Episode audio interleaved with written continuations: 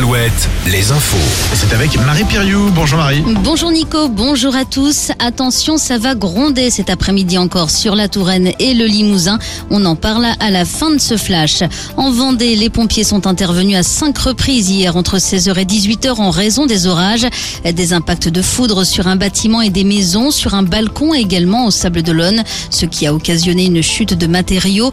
En Touraine, à Chinon, quelques interventions aussi des pompiers à cause d'orages de grêle. C'était le cas également dans la Vienne, sur la commune de Rouillé.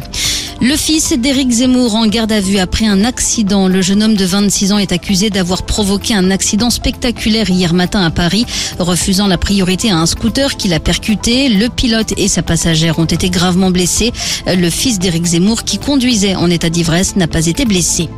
Après le couronnement historique du roi Charles III et de la reine Camilla, suivi par 9 millions de téléspectateurs en France, place à la fête. Des milliers de déjeuners de voisinage sont prévus au Royaume-Uni, ainsi qu'un grand concert au château de Windsor avec Lionel Richie, Katy Perry ou encore Andrea Bocelli.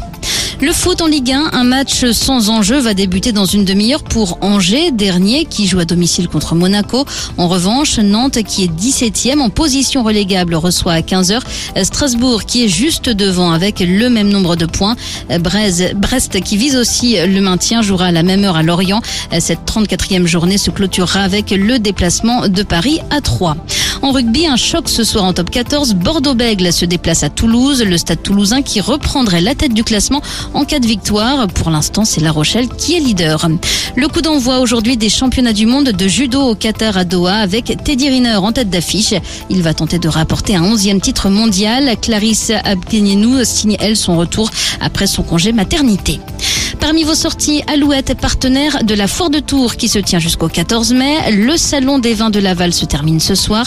Autre rendez-vous, le Food Truck Festival près de Poitiers à Buxerolles. Et puis à Nantes, pas de carnaval, mais une parade ce dimanche à partir de 14h30.